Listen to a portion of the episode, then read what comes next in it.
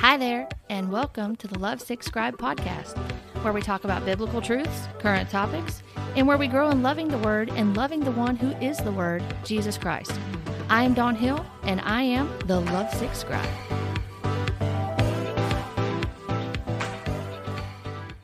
Well, hey everyone, welcome back to the Lovesick Scribe podcast.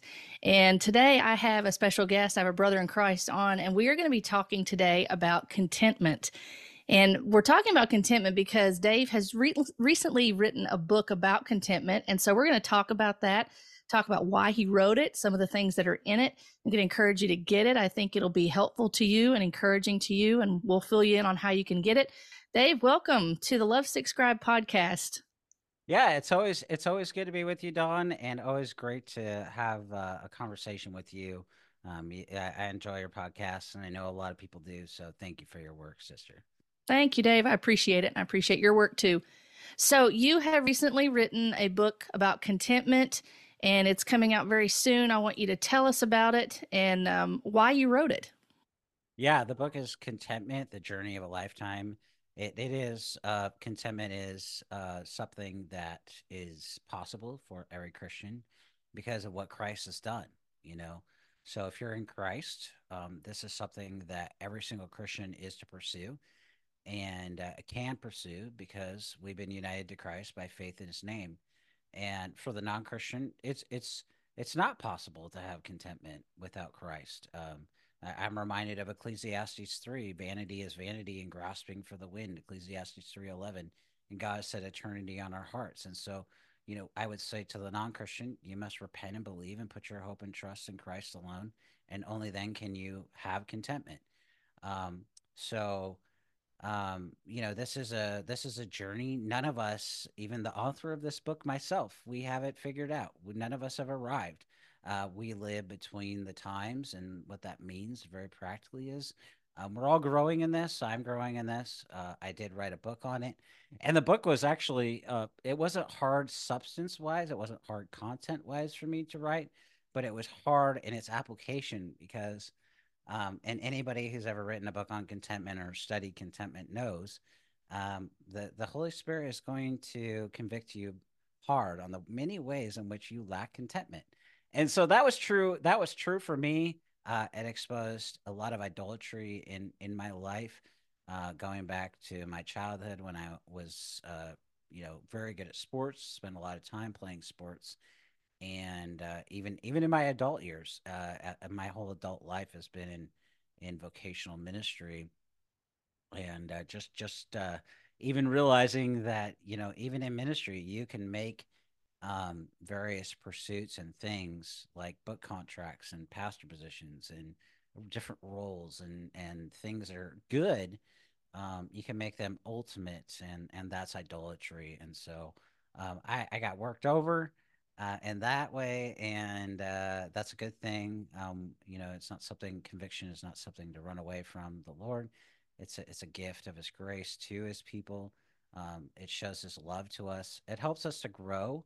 It helps us to grow in our assurance uh, of of salvation, which many Christians, many many many Christians struggle with, and uh, so it's a it's a good thing. And and Paul even says in Philippians four, just really quickly he says that he learned contentment. And if we remember, I think it's Second Corinthians 11, if I'm not mistaken.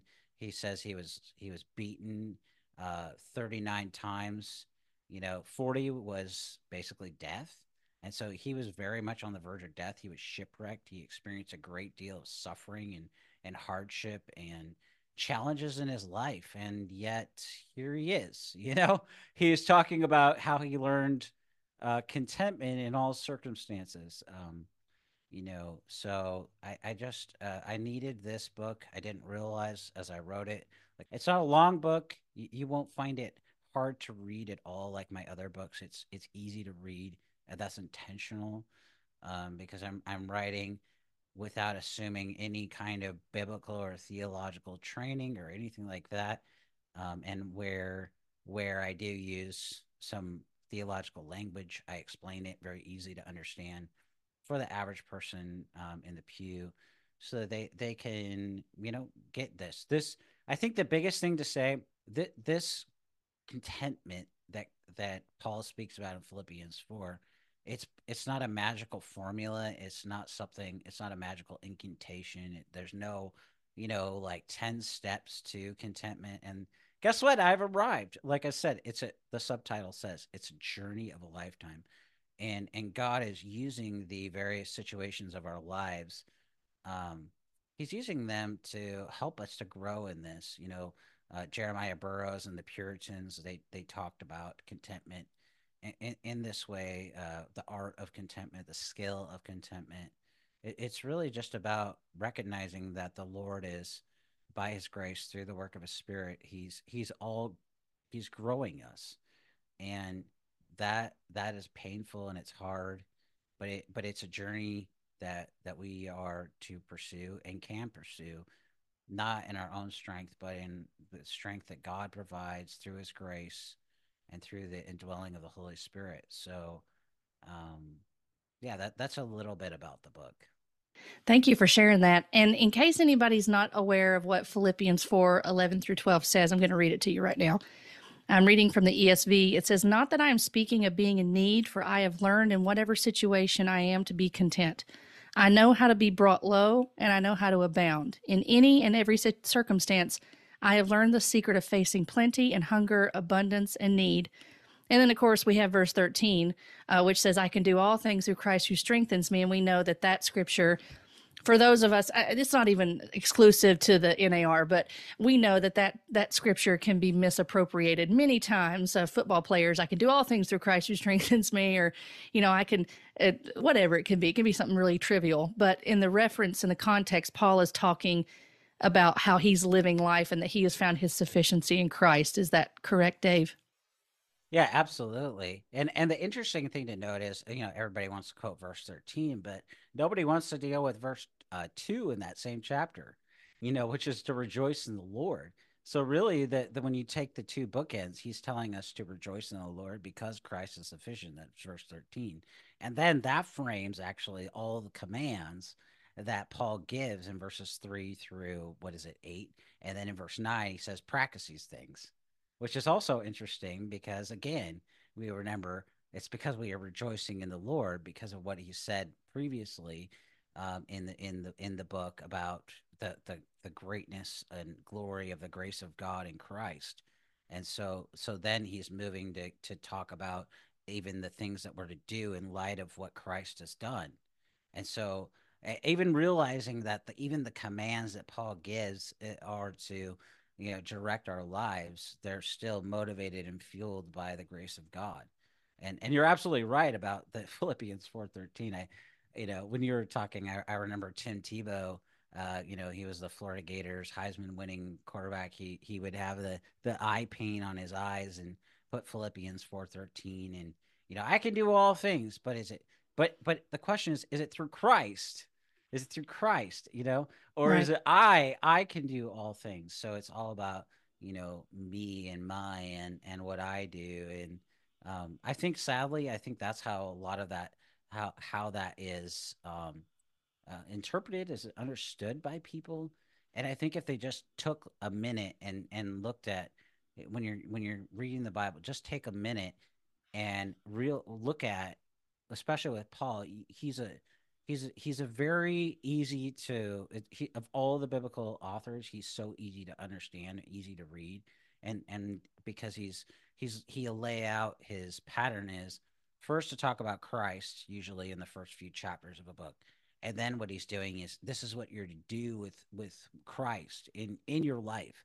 So he's not cons- only concerned with that you know Christ, but that you're walking with Christ and and when we look at a chapter like Philippians four, you're looking at uh, this this idea of what we're to do with what Christ has has given us. So, you know, we we got to understand that, and and like you said, it's not only important for sports; it's important for you know other aspects, other aspects of of teaching, of life, and other areas that misuse that passage. So, I, I think that's a really good point, Dawn. So you had mentioned in your book uh, about um, in the process of talking about contentment, You had mentioned uh, several references to um, a very well known book. I think it's the second most famous book uh, next to the Bible, and it's called Pilgrim's Progress. And I'm familiar with that book. I became familiar with it uh, shortly after, I can't remember how I got uh, my hands on it, but shortly after leaving the movement, I had found and stumbled across Pilgrim's Progress. And um, it's it's funny too. My my kids and I have watched the animated version of Pilgrim's Progress. I even enjoy watching that animated movie because it's such a good portrayal and allegory of the walk of a of a of a believer and um and coming to, to Christ and the trials and the, the sufferings and the things that we go to, and then uh, finally getting into what was called the celestial city, which spending eternity with Christ. Can you um, help those that may not know what Pilgrim's Progress is, just briefly tell them what it is and why. Why did you feel compelled to put that in your book? Yeah, this this is really one of the reasons why I wanted to move away from the publisher that I was using. Is I wanted to I wanted to include. I always like to include um, some sort of story or example from church history and and actually i had to rack my brain to be honest with your listeners on what do i use for that story?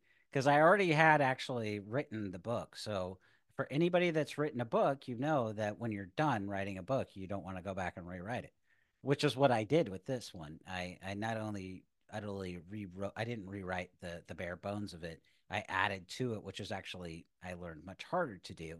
And to then to do it well is um, in and of itself um, very very challenging. But um, Uh, so as I was doing working through what do I add to this, I, I had a hard time. And then and then actually, I think I watched that same that animated film that you were, and I was like, wow, this would be. Wait a minute.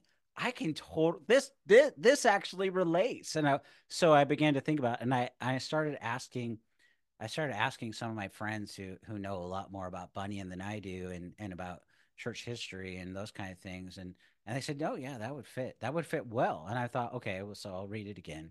And um, so I did, and I was like, "Man, this is killer," because uh, I had never, I had never seen anybody like take this story and really apply it to the idea of contentment. But you know, the more I kept thinking about it, first I was kind of nervous. I was like, eh, you know, you don't want to reinvent the wheel, but at the same time, this this kind of makes sense because what Bunyan does in in Pilgrim's Progress um, he he you know he starts out you know he's he's journeying uh, from his home like you mentioned um, he gets he meets evangelists uh, who tells him about the gospel. He meets evangelists uh, several other times throughout the story. He gets to the slough of despond which really represents like you know discouragement depression. He gets bogged down and eventually you know because he he keeps his eye he's supposed to keep his eyes on the road and stay on the road that he's on this journey and uh, keep, keep his eyes focused and and he doesn't and that's when he gets into trouble. And so and he does. He gets into you know he falls off the path and he gets back on the path and um, like you said it, it really represents uh, what what the puritan the ideal of what a puritan the puritans called a a pilgrim life a, that the christian life is a pilgrim warfare and and what that idea means is basically we live bet- like i mentioned earlier we live between the times. So christ um, he initiated when john 1930 said it's finished. Um, you know that initiated or we can use the word inaugurated um, the beginning of, of of the kingdom. And then when jesus jesus will consummate we use this word that means that you know he'll complete it when he returns and it fully establishes kingdom and what whatever your view of of that, it doesn't eh, when with the timing of it and whatever that doesn't matter. We're talking about the completion of the kingdom uh, of God. So this is the already and not yet. Bunyan's character Christian comes into the the kingdom. Um, his his bags are on his back. The backpack really represents the load of sin and then the load of sin, uh, you know, falls off as he understands the perfect righteousness of Christ and uh, in his place, and then he grows in his journey. He faces spiritual warfare, you know, with Apollyon. He is uh, he meets interpreter who helps him learn to interpret scripture through through various ways. And uh, it's it's really an amazing story. It is an allegory, so you do you, you Bunyan is also a pastor though, so he's writing this this allegory to help you, but but you know his goal isn't to like get you to to you know he, he wants you to get you into scripture, but he wants you to understand this through a story. So you have to understand that it is a story and it is an allegory, but the allegory has a point and it has a goal to help you to understand the principles that he's talking about, like getting in the word and fighting discouragement and depression and and getting distract fighting distractions, all with the goal of staying on that that road um, as a pilgrim of Christ uh, to to grow in His grace. If you've never read Pilgrim's Progress, I highly recommend it. Like you said, Dawn, it is the uh, second most well sold uh, piece of Christian literature next to the Word of God. And so there you go. I mean, it's a it's considered a classic. It's considered you know one of the best selling Christian uh, pieces of literature of all time. Um, and so why not read it if you've never read it? Um, it's well worth reading. You, you anybody can read. It. You could read it to your child, you know, and uh, you can enjoy it. I have friends who are have been pastors for years, and they read it every year, and they get something out of it.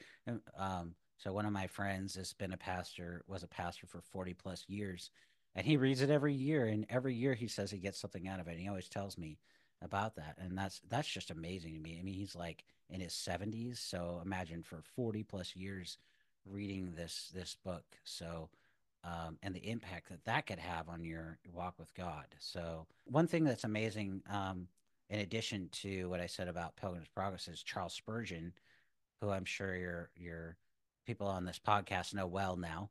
Um, but Charles Spurgeon was the Prince of Preachers, and he said of Bunyan that if you cut him, not literally if you cut him, okay, he's not saying that, but if you cut him, he bleed, he will bleed, Bibline. And what that meant is, is Bunyan's life was so saturated in scripture that you know he really knew the word of God, and um, he was a tremendous preacher. We we he he was a you know a tremendous preacher, even even considered by other people that were you know well-known Puritans. They they thought well of his preaching, so well of his preaching that they wanted um, you know to sit under his preaching. Um, so we know that he also went to jail uh, for preaching because you had to be ordained. He had to be an ordained um, officer of the church at that time, and so he, you know, there was a lot of historical considerations happening at this time. Um, unfortunately, persecution of the Puritans, and so he was he was sent to jail uh, for a period of time. But but the Puritans uh, loved his preaching, loved his wanted to sit under his preaching, considered himself, you know, even though he didn't have train formal training, he was an incredible mind and and uh, had a, had an aptitude for theology. And so for somebody like Spurgeon to even say what he did of of um, a Bunyan is is a tremendous thing, um, and just kind of shows you that the, how well regarded Bunyan was even by his uh, fellow contemporaries. So he's well worth checking out. You know, he's written Pilgrim's Progress and he's written several other uh, very helpful works that are that are worthy of consideration. So, if I'm not mistaken, he was in prison when he wrote Pilgrim's Progress too, wasn't he? I, I, I believe so. I don't remember that off the top of my head, but I believe you're right. Yeah, I think so. Because I think he was in prison for preaching, and that was when he started writing. And if that's the case too, that you know that's another area of this this minister writes this allegory, this book, to help people to understand, you know, the the walk, the life of a of a Christian that's being called by God. And um, I like how even the story several times you mentioned how evangelist comes along not just once, because some people think, well, the gospel is just for one time, and it's just this stepping stone. Uh, it's just you know you just get you get past this. I know we've talked about this before in other episodes, and I've mentioned it, but um, even in in some of the belief systems I came out of, it was almost it was almost as if the gospel was looked at that way, um, that it was elementary, and then you just you need to move beyond that. But I like in that story how you mentioned that where evangelist comes to him several times, and I think that just reinforces the fact that the gospel is not just for us to hear one time. The gospel is foundational for us as believers, and and we're reminded of it um, it, it, it's good for us to be reminded of even daily because we need to remember from what we've been saved and um, not that we live in condemnation but we need to be reminded daily of our need for Christ and our need for the gospel and from what we've been saved. And that, and that brings that contentment that you were talking about. So, um, I, I really appreciate you sharing about that and and and helping provide some information. And I, I really enjoyed that in the book that you that you uh, added Pilgrim's Progress in there. And um, for those that may not know, just as a side note, I, I looked up a definition for contentment because you may be wondering, well, how did, what is contentment, and and how does this apply? And I thought this would be a good topic to cover today, um, especially with Dave writing this. Was um, from what many of us have come out of from the New Apostolic Reformation, and and I have listeners that have come out of New Age and and other areas of, of false teaching and such and we praise God that you know it's by His grace that He gets us out of it, and it's by His doing that He gets us out of it. Um, and so, I thought this would be a good topic too because a lot of us battle with contentment. Um, again, it's not exclusive to this movement, but when we're talking about this, uh, which is a lot of what I talk about on this podcast, a lot of us have battled with contentment because of the things that we've come out of and the belief systems. And you may be wondering, what does contentment mean? And so I found a definition on BibleStudyTools.com. And if you want to add to this, Dave, feel free. But the definition I found was a state, as far as biblically understanding contentment, a state of being satisfied, at peace, and emotionally fulfilled with what one has or the circumstances in which one finds themselves. And it's not dependent on external or temporal things. So that was the definition I found. Is there anything that you would add to that? No, I, I think that's actually good because, you know, like Paul Paul talks about in Philippians 4 before he gets to talking in verse 11 through 12 about contentment and before you know it gives that famous statement in verse 13 you know he talks about the peace of God that passes all understanding in verses 6 through 8 and we have to understand that that peace since it's in that context of telling a Christian verse 2 to rejoice in the Lord in Philippians 4 2, that is directed to the Christian.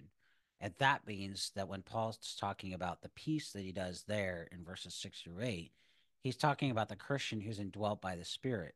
He's talking about not in the Romans 5 1 through 2 way where we have the peace of God that, you know, that can justify us, make us right with God. He's talking about that peace that we already have through the indwelling of the Holy Spirit that is being made real, more real in our communion with Christ, our walking it out in daily life, you know, through our experience.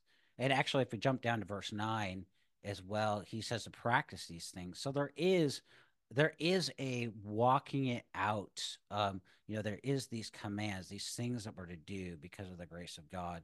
And and I especially wanted to say that um, you know, to people that have come out of New Age and um, you know the new apostolic reformation because there there can be a tendency i think um you know I, am and I, you know I welcome your insight too, Dawn, as somebody that's been in this, of course.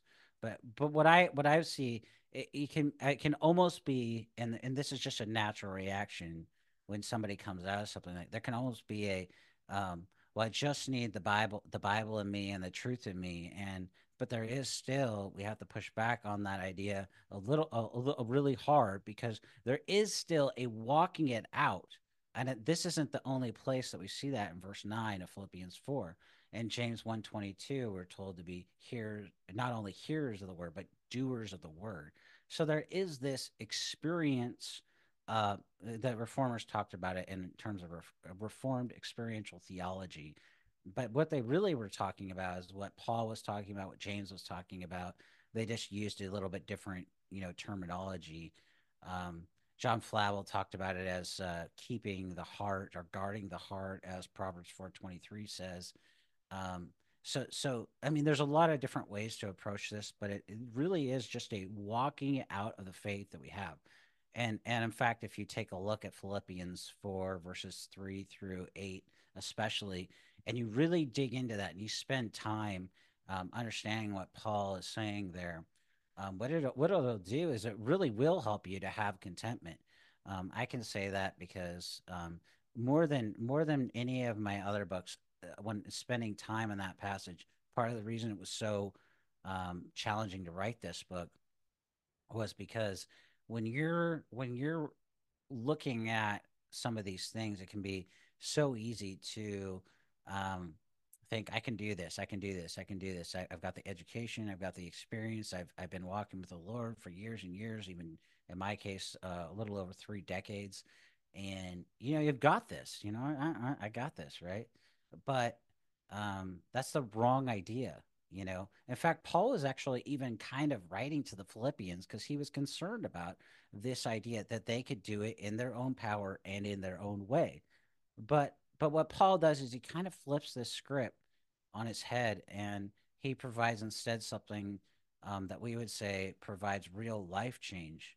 And this is what the commands do. The commands help us um, in that text to, to see that we can't change by ourselves. We actually need the, the help of God's grace to actually do the, the do the pra- very practical things about not being anxious about anything, but in but in everything by prayer and supplication and thanksgiving. Well, let me ask you a question. Uh, can you pray? Can you pray in your own power? Can you be thankful in your own power? Can you be anxious in your own power? And I think I think we could check it off a list and you know say, oh yeah, sure, sure. But that's not Paul's point, as we talked about. His point is that we would be we would be not be anxious because we understand the peace of Christ. That doesn't mean that we'll never be anxious. That doesn't mean that we won't have problems in our emotions. That doesn't mean that we won't get discouraged. It doesn't mean that we won't be fearful or anything like that. I'm not saying that. I am saying though that that what this does, like you were talking about, this contentment, inward peace, inward joy. It's it's possible to remind ourselves of this. And there was nobody else, by the way. I just want to say this. There was nobody that needed to be reminded and even confronted about my own lack of uh, my lack of prayerfulness, my lack of thankfulness, my my about my anxiety than anybody else. Uh, in writing it, that was that I was I was confronted with that. Um, so so th- I think one of the things that even we can do is talking about contentment. Well, you've you've arrived, you've got to this certain point, but the key to contentment for the Christian really is humility. You know, it's it's realizing, hey, I got a long way to go. I, I've come a long way, and that's and that's a good thing. But I still have much farther to go. And part of realizing that is is walking it out. If you don't ever walk it out and experience in the reality of daily life, like Paul is talking about, and Paul did, you know, we can tend to kind of overly spiritualize our Christian life and almost treat ourselves like we're not human, which is kind of a weird thing to do, but we all do it um, in in a lot of different ways where we, you know, kind of treat. I'm just, I'm just pursuing the Lord. I'm reading my Bible. I'm praying. I'm doing all these things, and sometimes they don't feels like it works and it what happens? What's happening? Well we need we need not only to do those things we need other people to be speaking into and and that's why we need one another in the church to really help. Sometimes we need help beyond just we don't need any more help than what the bible says. Don't hear me say that but what we need is we need one another just to help spur one another on in this regard and that involves listening to to one another and you know care and compassion so that we can um so that we can keep on this this journey. Um and and even in even by the way we could draw this back to pilgrim's progress. You see that like i mentioned with evangelist he gets distracted he gets off the path and you know evangelist comes back and he reminds him of the truth and he gets back on the path. We, that's what we have to do. I mean we see that in hebrews 3.13 um we're supposed to remind one another uh, uh, of, of the grace of God while today is today. I'm paraphrasing that. That's why we need to be reminded and remind one another um, every day while today is today. You know, that's very, very practical instruction for a, for a Christian husband and a, and, and a Christian wife. Uh, your hu- wives, your, your husband's having a hard day. Why not remind him of the, of the grace that he believes? Men, you know, I know you have mostly women who watch this spot, but I'll say to men, why not remind your wife on when she's having a hard day after you know she dealt with the kids all day or whatever? Why not remind her that that's the idea of Hebrews three thirteen. you know, church members, we can do the same thing. And and and the applications are endless, right? So um you know, this this contentment is not only individual through prayer and Bible study and and all those things, it's corporate. Um and but there's not there's not like a secret sauce. Paul never gives us the secret sauce. There is no secret. There is no secret. We just we have to trust Christ in the stuff of life. That's what he's saying. I mean, in Philippians four, you know, trust Christ, rejoice in the Lord, keep keep working at these things, and and the more that more that these truths are being pressed home into our lives, it's going to be not very comfortable at all. And the reason is is it, it exposes our the way many many ways in which um, we haven't been we haven't experienced biblical life change.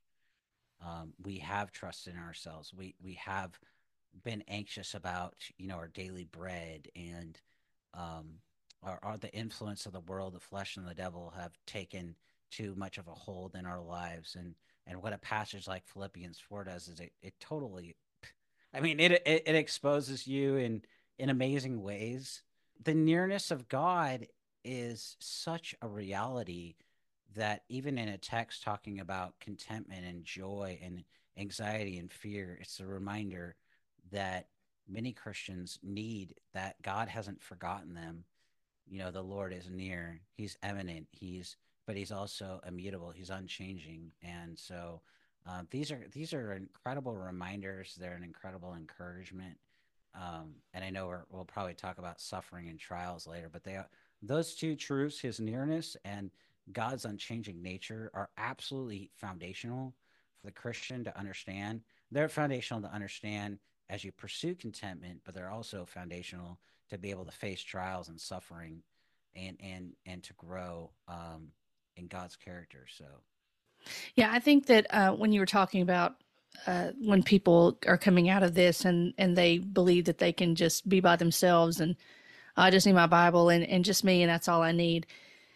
And that's equally dangerous because you're you're not being shepherded properly and you're not um, having accountability and then you're not even being part of the local church which we are supposed to be in order to grow and and to grow in spiritual maturity and to make sure that what you're understanding is is the truth and is being safeguarded by uh, seasoned, solid biblical leaders.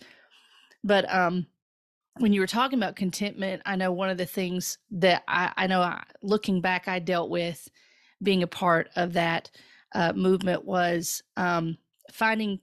I was almost, it was almost as if I was finding contentment in my own doing and my own self, and then finding contentment in uh, you're you're told that if uh, if you have nice things, if if you have if you're prospering, you know, in your body, in your in your finances, in everything in your life, and everything's going well, then it's almost as if you're you find contentment in that, and then you're not prepared when something were to happen of course when things bad things happen most people would say well don't don't say that. Don't speak that.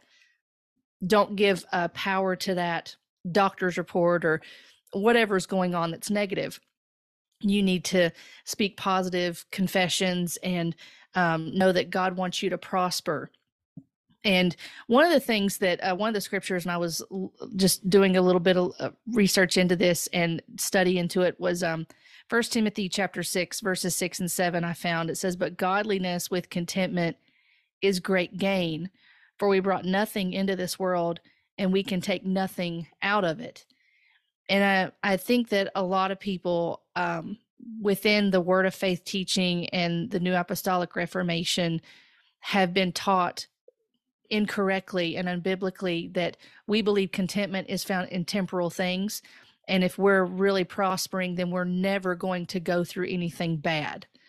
And um, I know that uh, it was after we left the movement and most people you know the, the mindset would be if you come out of that that you're suffering because you came out from underneath that spiritual covering you came against the man or woman of god and that's why you suffer and i remember there were there were two distinct in addition to coming out of that that was very difficult but there were two distinct things that happened in my family or my life um, in 2020 I gave birth to our son, and um, he is now three and a half. And um, I was in, um, I was, oh, I was two weeks away from turning 41 when I had our our son, and um, I was considered advanced maternal age, which I really don't like that term, but that's that's a whole other topic. But um I, I it was a it was a high risk pregnancy and it was a very difficult pregnancy. It was not fun at all. I was physically miserable.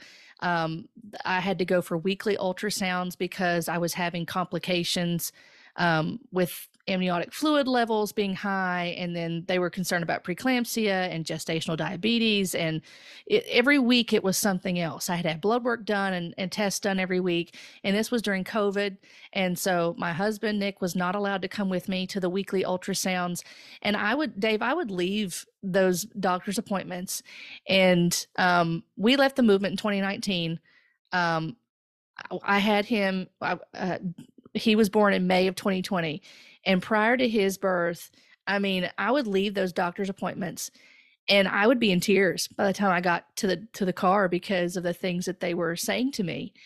And trying to process and work through all of that and um trying to grapple with that and I think that that was one of the first times that I realized I didn't know it was a, it was a little inkling of it but i didn't i didn't realize how to biblically pray. And of course there was no contentment in god at that point. I mean i was praying. I mean i was crying out to god in in the what little way i knew how to do at that point.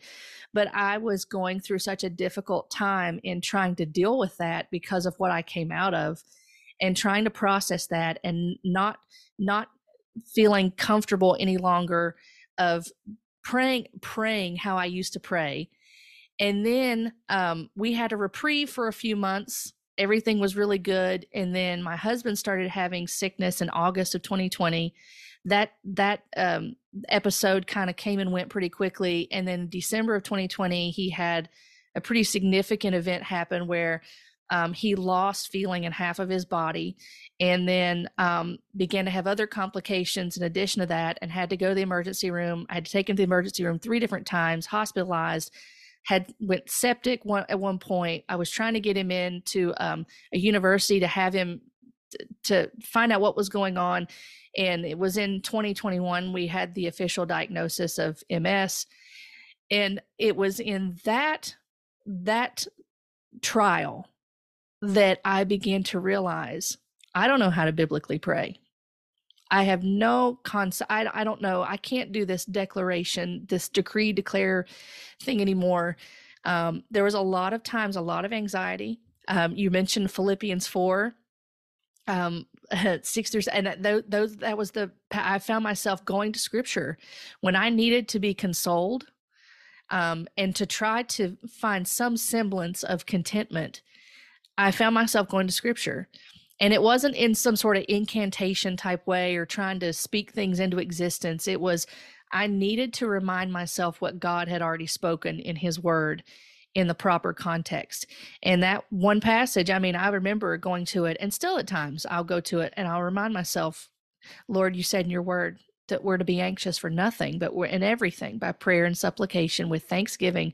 We're to bring re- our requests to you, and that your peace that surpasses all understanding will guard my heart and mind in Christ Jesus. And so I'm reminded of that um, and finding contentment, which is very odd to say, and some people may and may not understand that listening to this. But over the past couple years of finding contentment doesn't mean I don't still deal with anxiety at times and the thoughts of what if you know what what if this happens? What if that happens? But i'm finding it's getting more easier to deal with that um and and realizing the contentment in in the lord in other capacities that are very trivial as far as you know doing ministry things and and getting concerned about you know you know, just things that people get concerned about, about influence and social media and stuff like that. That's a very trivial thing, it's a temporal thing. But um, finding contentment in the conversations that I have one on one with women that are coming out of this, finding contentment in being able to disciple uh, one or two young women and to help them to understand and to guide them back to the gospel and guide them back to the word of God, to help them find a biblically sound church, finding contentment in being a mother, um, knowing that I don't have to have a microphone or a big platform or to have all those other things that I once thought were were prosperous, you know, but to find contentment in the Lord um, and not every day looks like that. You know, I stay home with young children, and sometimes I have to find patience. you know? but and and some women can relate to that. But um, I don't know eh, if you have any thoughts on that, but I, have noticed that in this movement is one of the things I, I said all that long winded thing to say. I think a lot of times people that are coming out of this, one of the the difficulties is among many is finding that contentment because that contentment has been um, a, is a disillusionment that something else is always going to satisfy you and there's peace found in you having lots of money there's peace in you uh, always being uh, always being healthy that you'll never be sick you'll never go through hard times your marriage will not suffer your children will always walk as they're supposed to you're never going to have any difficulties and when those things happen i think it's devastating to people because they don't have a proper biblical understanding of it and that foundation is shaky to say the least. Um, can you provide any sort of encouragement or any thoughts on that that that you would want to to offer well first off Dawn thank you so much for sharing that you know it's you know your your story is is helpful to a lot of people. It's helping a lot of people and the lord is using you you know to to help people. So you know i i know i tell you that a lot and i'm i'm super thankful for how the lord is using you. Um you know, in terms of this particular, you know, movement, you know, what we I think what we see is really an ungodly ambition. and what what that means is is I'll start with the positive, uh, not so not the movement. You know, we we see the apostle Paul. He was highly highly educated. Paul says he gives his testimony, for example, in Philippians three. So just a few verses before we get to chapter four and he says, you know, he's a Pharisee of Pharisees. He was zealous for the law. Um, he was well regarded. Um, so he was a Pharisee of Pharisee, meaning he was he was he was very well educated. He probably had something like what we would call uh, the equivalent of probably two PhDs today. So you know, it's been said whether that's true or not. I mean, the the one to one, who knows? Okay, but but generally speaking, you know, I've heard that in, in my Christian life. But but then he says something amazing in verse in Philippians um in Philippians 3 8, he says, Indeed, I count everything as loss because of the surpassing worth of knowing Christ Jesus my Lord. For his sake, I have suffered the loss of all things and count them as rubbish in order that I may gain Christ and be found in him, not having a righteousness of my own that comes from the law, but that which comes through faith in Christ, the righteousness from God that depends on faith, that I may know him and the power of his resurrection and may share his sufferings, becoming like him in his death, that by any means possible I may attain the resurrection from the dead. And I want you to notice here what he says um, in verse in verse uh, verse eight. He says he counts them as rubbish. Literally, not to be too graphic here, but that word means dung. It means he counted it all as loss, as poop, okay, as as dung, as nothing, absolute zero.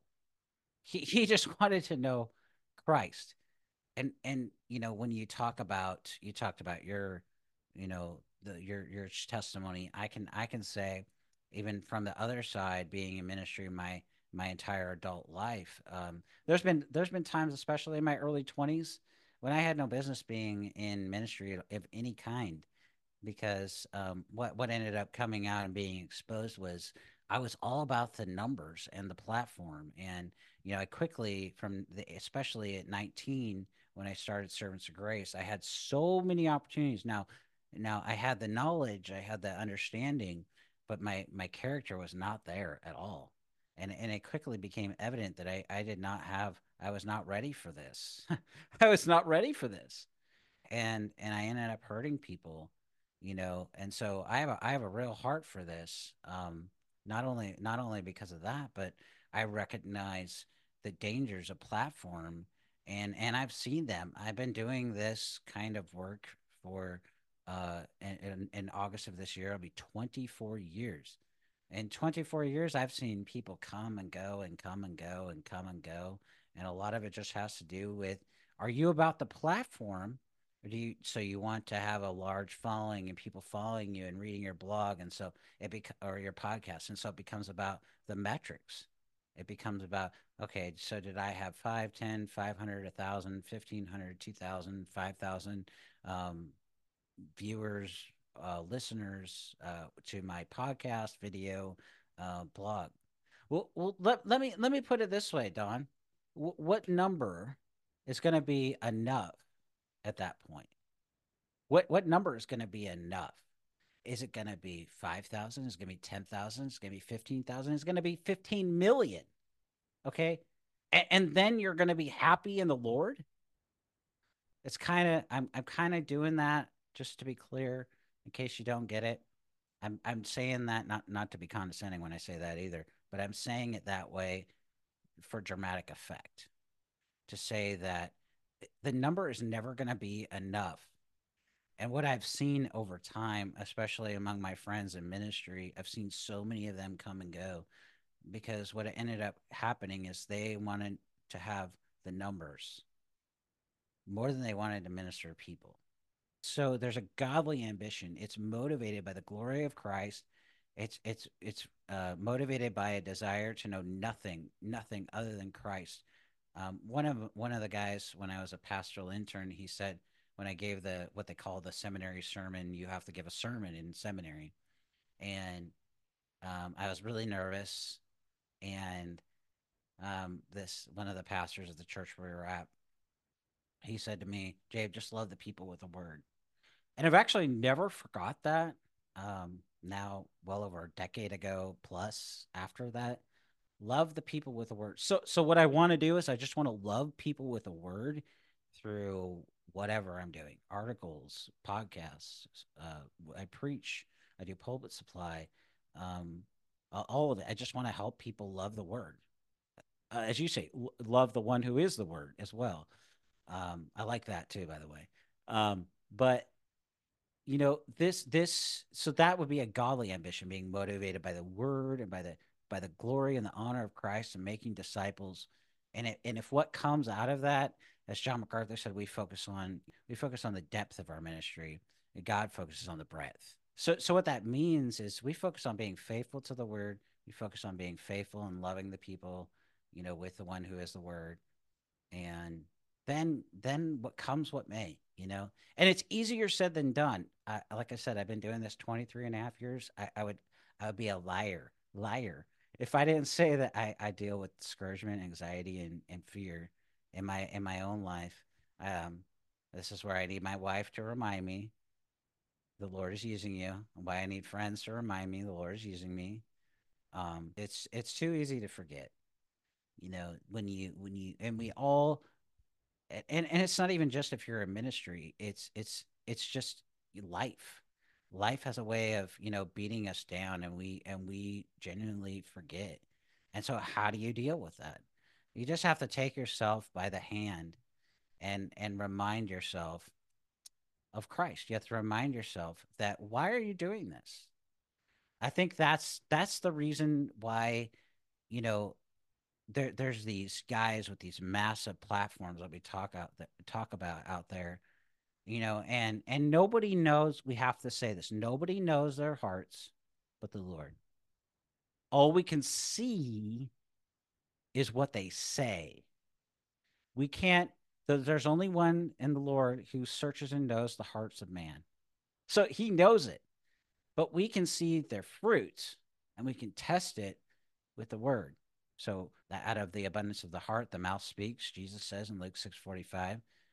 And so there seems to be an ungodly ambition among many to have, you know, this large platform for for what? I mean, and it's not just the NAR. It's not just this. It's it's in the evangelical uh, broader subculture. That's it's it's uh, Dawn. I used to work in the the publishing. I've worked with publishers for so long. It's in the publishing our publishing industry, in the Christian publishing industry, where it's all about metrics. So whether it's an author, it has to have a certain size or a certain number of people, or you have to go out on the conference circuit, or you know you have to have so many book sales in order to get your next book deal, uh, or and and it's like or or even just like pastor positions, you have to have twenty plus years of experience plus a master's of divinity or a doctorate of ministry or a PhD or you have to have been preaching and leading a church of this size. It's like at some point we just have to ask, isn't the biblical qualifications for a pastor and elder enough? Is isn't what scripture defines what a Christian character is is enough? And isn't just being faithful to Christ and, and, and to what he said in his word enough?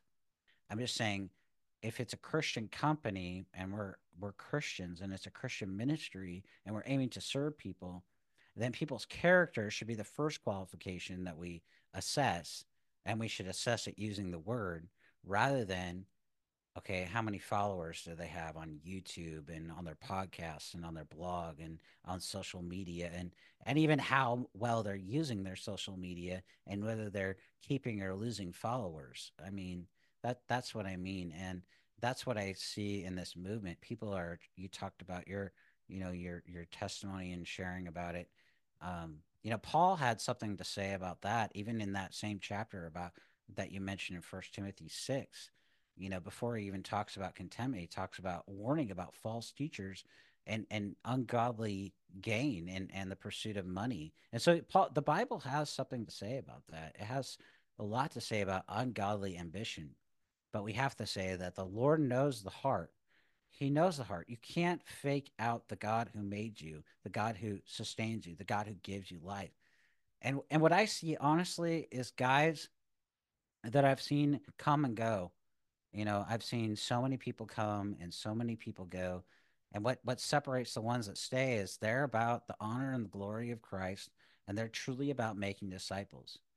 Um, you know, God gives and God takes away. He he might raise up for a season, um, and he he might, you know, keep somebody, you know, in his providence. You know, the size of our ministry, the size of our influence, it might never reach whatever whatever we want.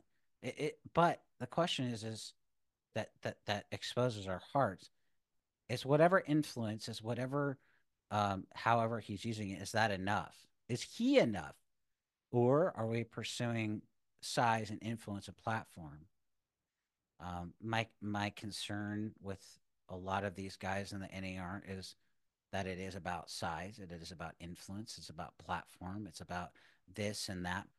But we have to also talk about is Christ enough as well? And what about godly character? Because this is what the Bible is concerned with.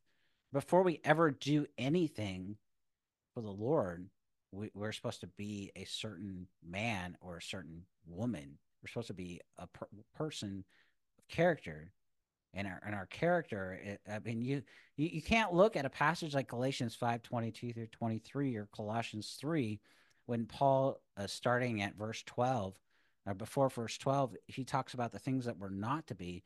And then in verse 12, he tells us to put off the old man and put on the new man. So my concern is that there's just a lot of ungodly ambition and a, and a growing and, and how big can I get and how many people are following me and oh look I've got a million followers on YouTube. Okay, so so when I think that I think okay, so are you about the the the million subscribers on your YouTube, or are you about a million people being served for the honor and glory of Christ and the making of disciples and the spreading of the gospel, or are you about building another kingdom for yourself and for the, your honor, and so your friends can have an echo chamber where you can be heard by over a million people? This is part of their plan with the you know the seven mountain mandate is to oh yeah take over culture and everything as well, but. You know, yep. I'll, I'll let you touch on that if you want. Uh, you will see a big focus on on that uh, on uh, the numbers and uh, you writing a book or something and getting on Sid Roth, and that's a stepping stone to get you to the next area of influence and grow your numbers. And there's systems out there that you can use to help grow your social media platform and guarantee you so many followers. And um, again, it, it diverts the contentment, doesn't it? It can it and it creates discontentment. Essentially, what is what it does because then you're never satisfied like what you were saying it's always you've reached that that point that you want to and it's not going to be enough. So then you got to go to this next point and this next point and then at what at what end? What you were saying at what point do you stop and say okay I, am good? And then on the flip side of that too um, people will find contentment in the numbers they have and that and that validates to them that god approves of what they're doing and that can be so deceptive because we know that scripture even tells us that broad is the way that leads to destruction. There will be many people that will fall away, that they will go off into deception. They'll have their ears scratched because of false teaching.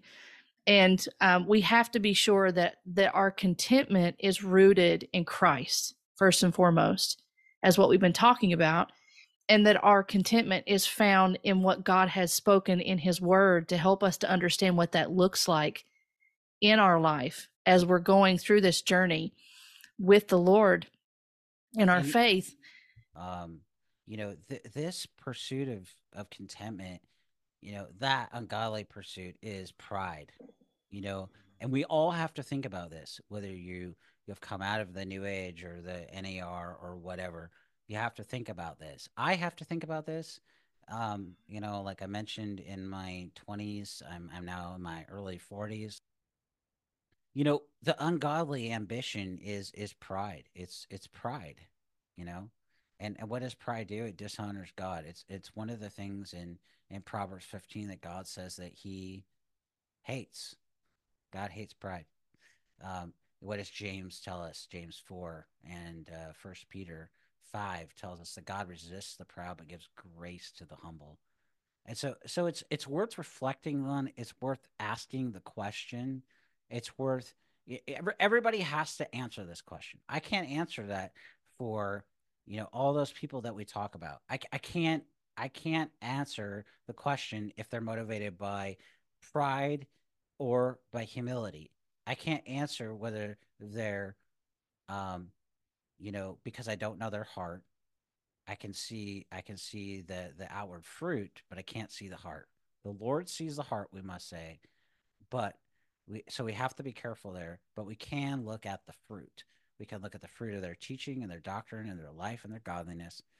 And but we have to also at the same time be careful theologically and scripturally speaking to affirm that God searches the heart and he knows the motives of the heart and so I just I just want to say that as a caution because it can be like, you know, we can warn and we can we can call out false teaching, but at the end of the day, even with false teachers, we don't know their heart, we don't know their motives, we don't know why they do it.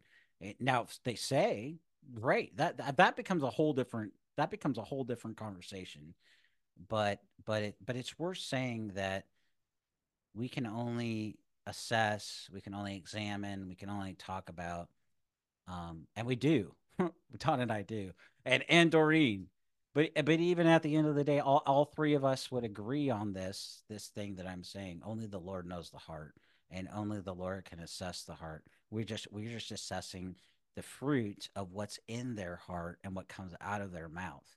You know, that's all that we're doing. That's all that anybody should do. And anybody that's doing anything else isn't doing what God would have them to do, and they're not doing it. They're not doing it in a way that honors God at all and as the Bible prescribes.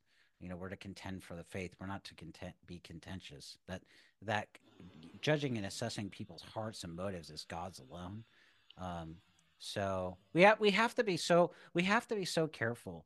Um, it's good to be discerning. It's good to eh, engage in discernment, but it's not good to be the prototypical. And I don't want to be. I don't think you do either. I know Doreen doesn't either. We don't want to be. We don't want to be discernment bloggers. Right. You know, just because we talk about these things doesn't mean that, you know, that's all that we're about. I mean, anybody that would look at servants of grace could see that that we're not as a ministry about that. Although some some we could say some maybe discernment ministries are, and you know it's something to really think about. It's something that I think about. There's a there's a place to be balanced, and there's a place to have not just um, a conversation about these things, but to what's the motive? You know, what's the motive there?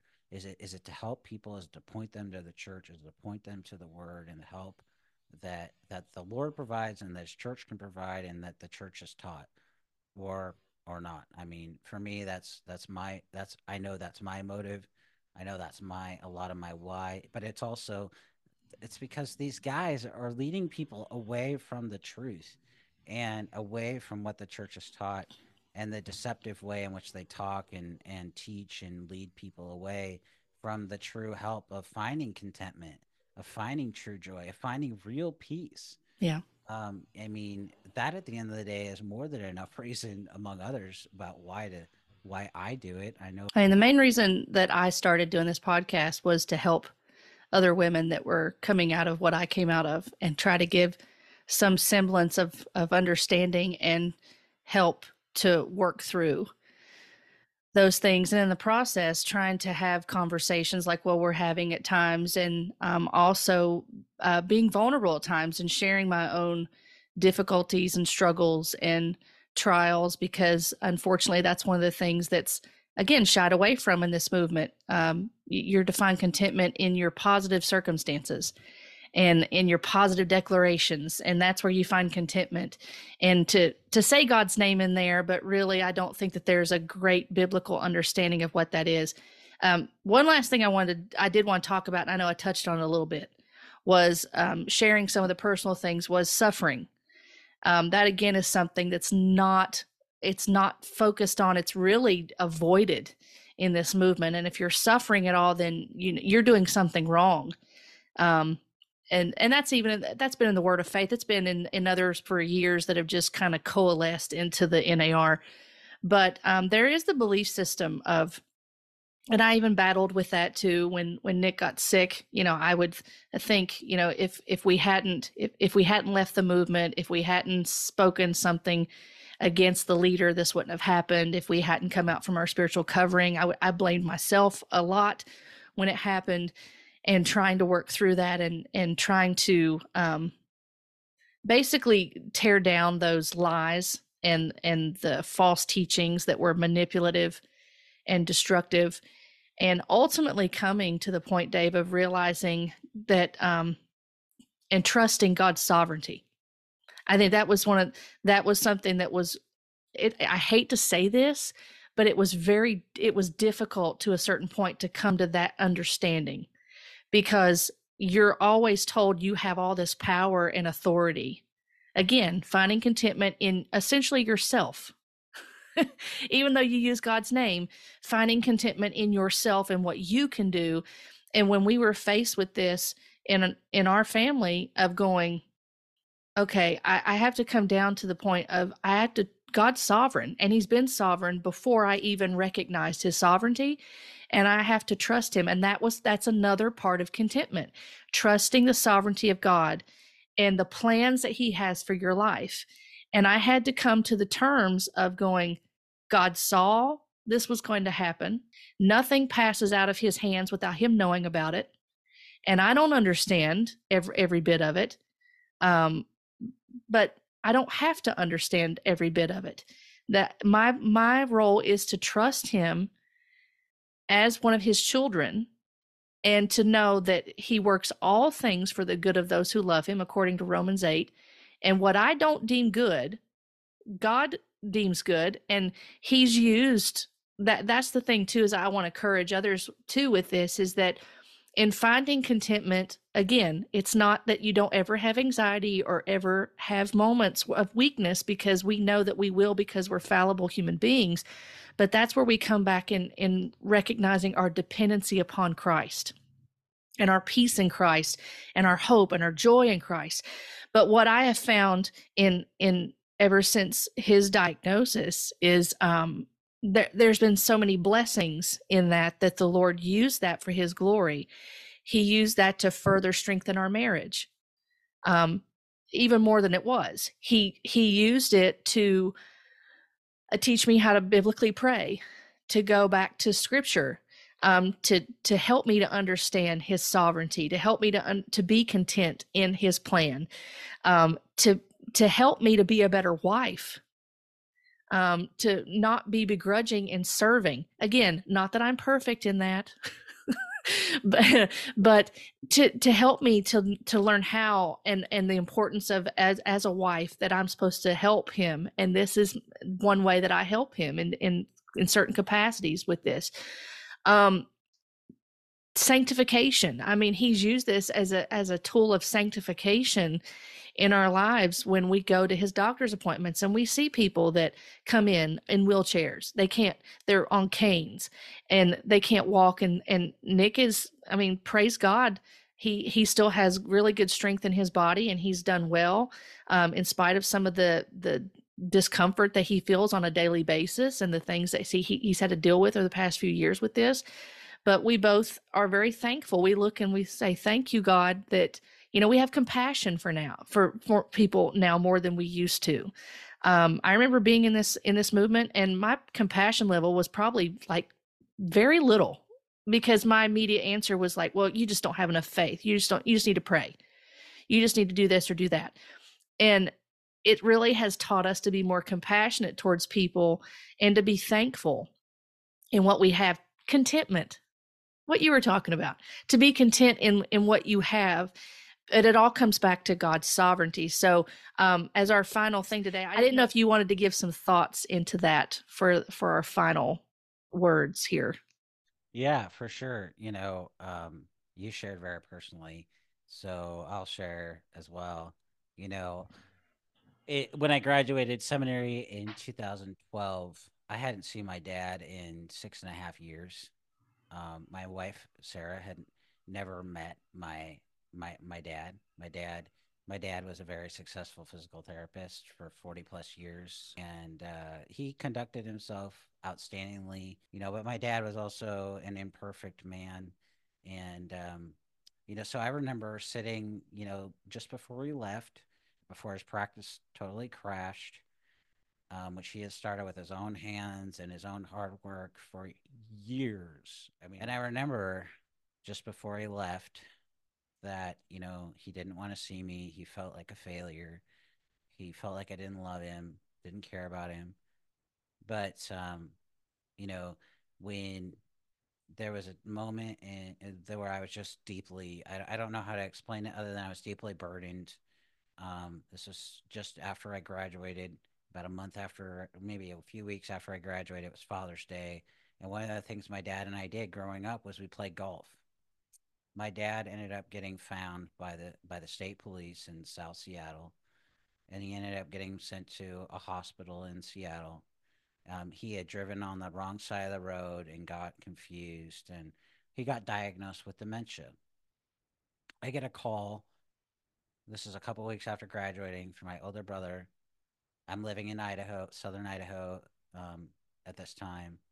Within it's a it's about a ten hour drive. So within about 14 hours of hearing this. Keep in mind, you know, the, the distance, it's about 10 hours. So within literally hours, I'm on the road with Sarah at, at this time, driving to Seattle, find out all this stuff, find out he has dementia.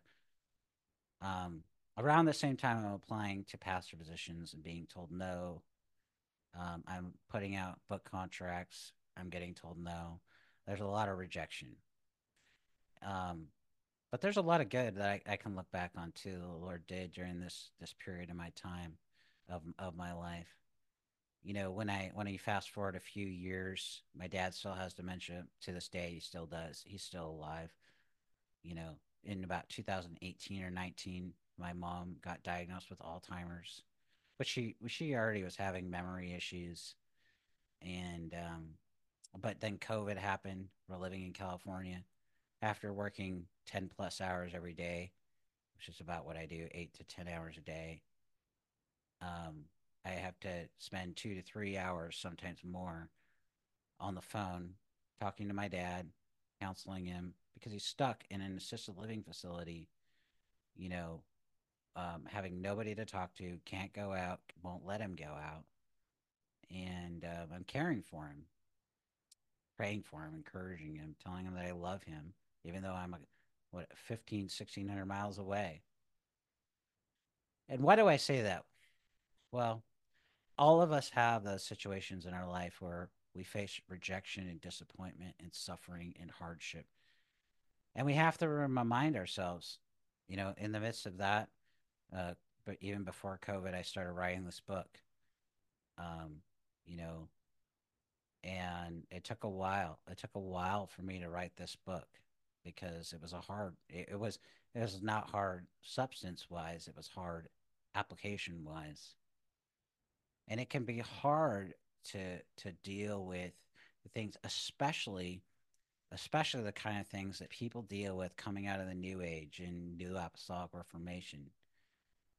But it also is hard because of a, a subculture of Christianity that focuses on influence and platforms and how much and so so how much are you doing for the honor and glory of God?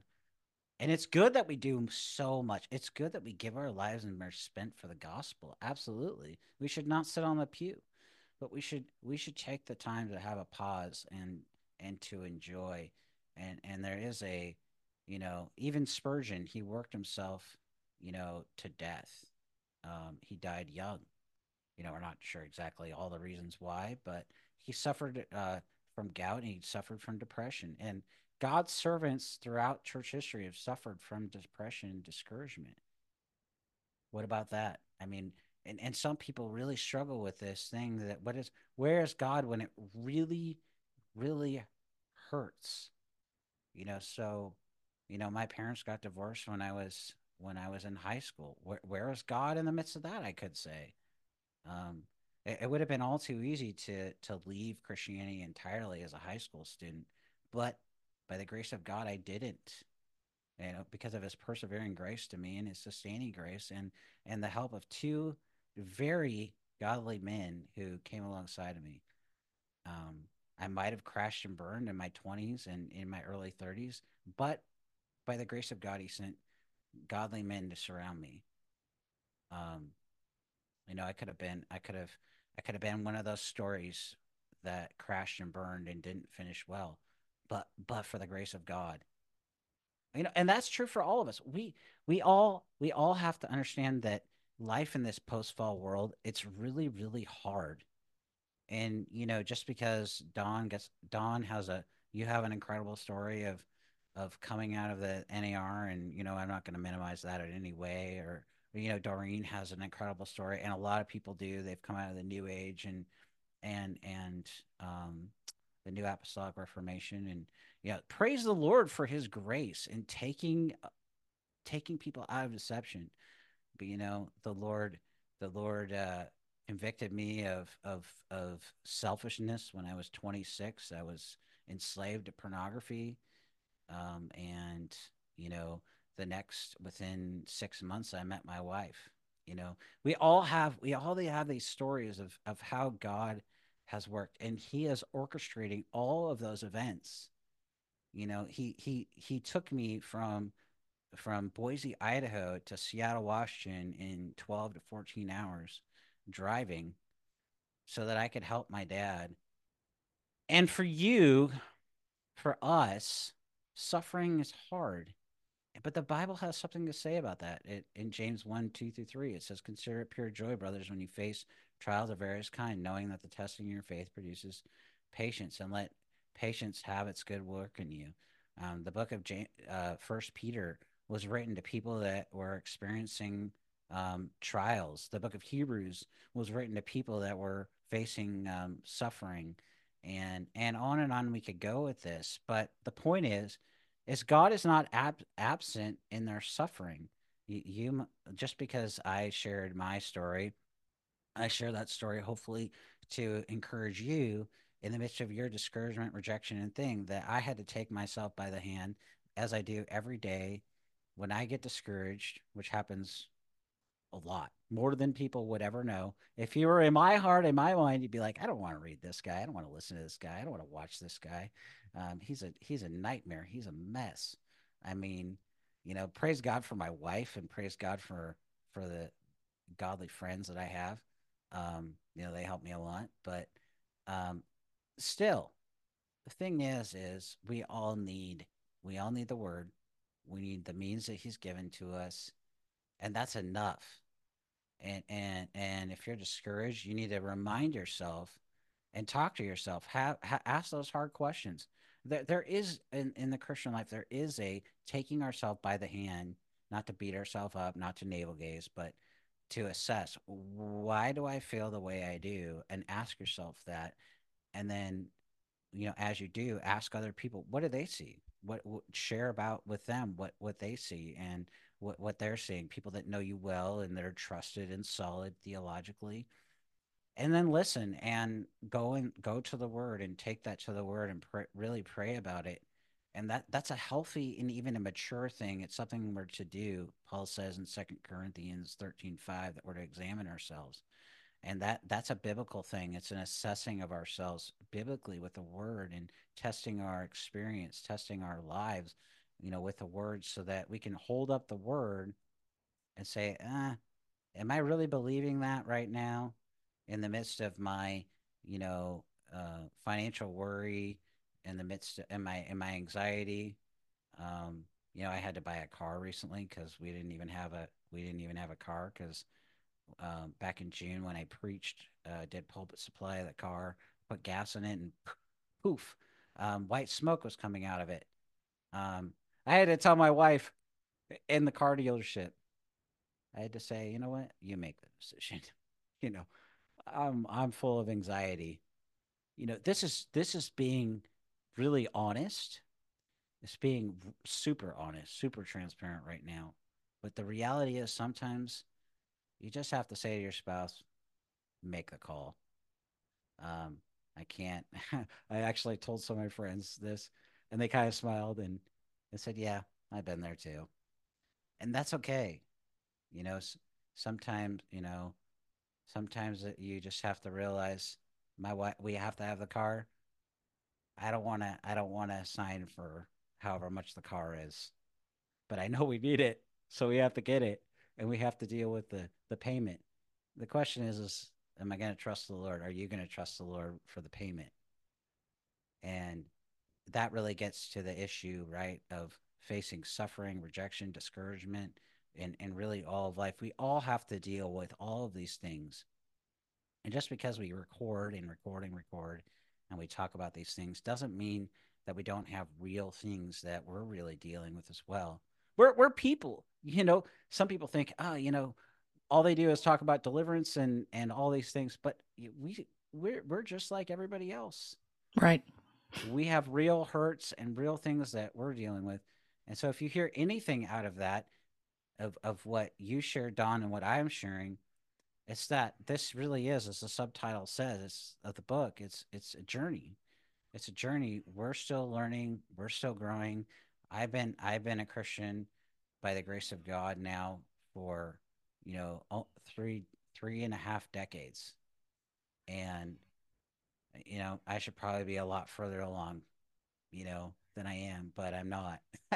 and I have a lot of room to grow. But that's part of also recognizing how far I've come, remembering, hey, God has taken me this far. He's going to take me home and he's and he's going to be faithful to his word. And are you are you even looking back at the ways that God's been faithful to you in the midst of that, in the midst of, you know, financial challenges, marital challenges, suffering, and it's a reminder and it's a good reminder you know, we see that throughout the Bible. The people of Israel were to remember the Lord. And what did they do? They forgot. Yep. and we forget. And so we need the reminder. So hopefully that hopefully that's helpful. You know, it's not a there's not a magic bullet like do this and thou shalt arrive at contentment. Um, but but you find it you find it by coming to Christ. Yep. Come to you find it you find true contentment and true peace not because of a teacher or because somebody on a podcast said it. You find it because of Christ. And you find it because of Christ because Christ himself offered it to you in his word. That's how all of us found it.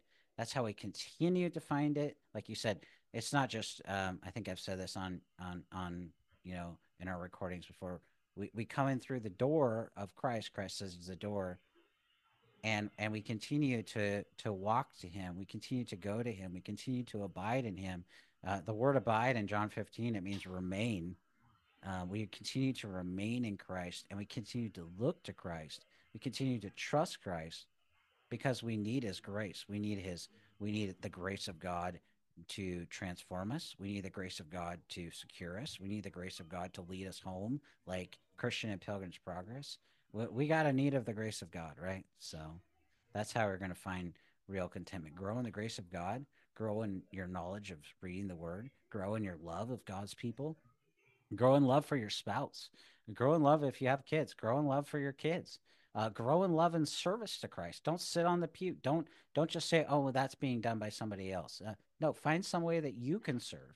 Find some way that God has wired you to be useful. You're good at sound. Get involved with sound. Um, you you want to be useful. Um, there's a huge need in the Christian podcast community uh, for video editors and audio editors. Maybe start a business to be useful. I mean, the, the list goes on and on. You want to be, there's such a need for all of these things. And Christians, Christians, we can say have led the way, are to lead the way. Um, with excellence in all of these things. Well, I appreciate you being on here, Dave. Um, it's been a good discussion as always, and the goal of these podcasts um, is always to point back to Christ and back to His Word um, and the sufficiency of His Word.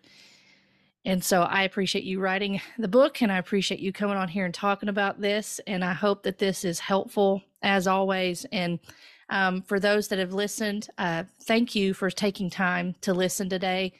And um, look forward to being on here with you again as we cover another topic. But until that time, be blessed today by the truth of God's Word.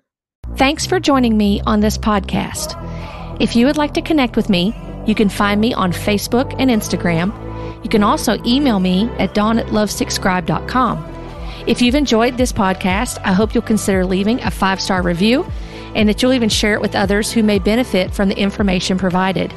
If you also like reading, you can subscribe to my blog at lovesickscribe.com, where I release weekly blogs that correlate with the podcast episodes.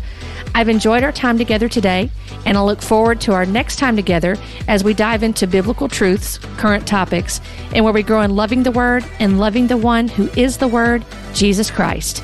Blessings to you.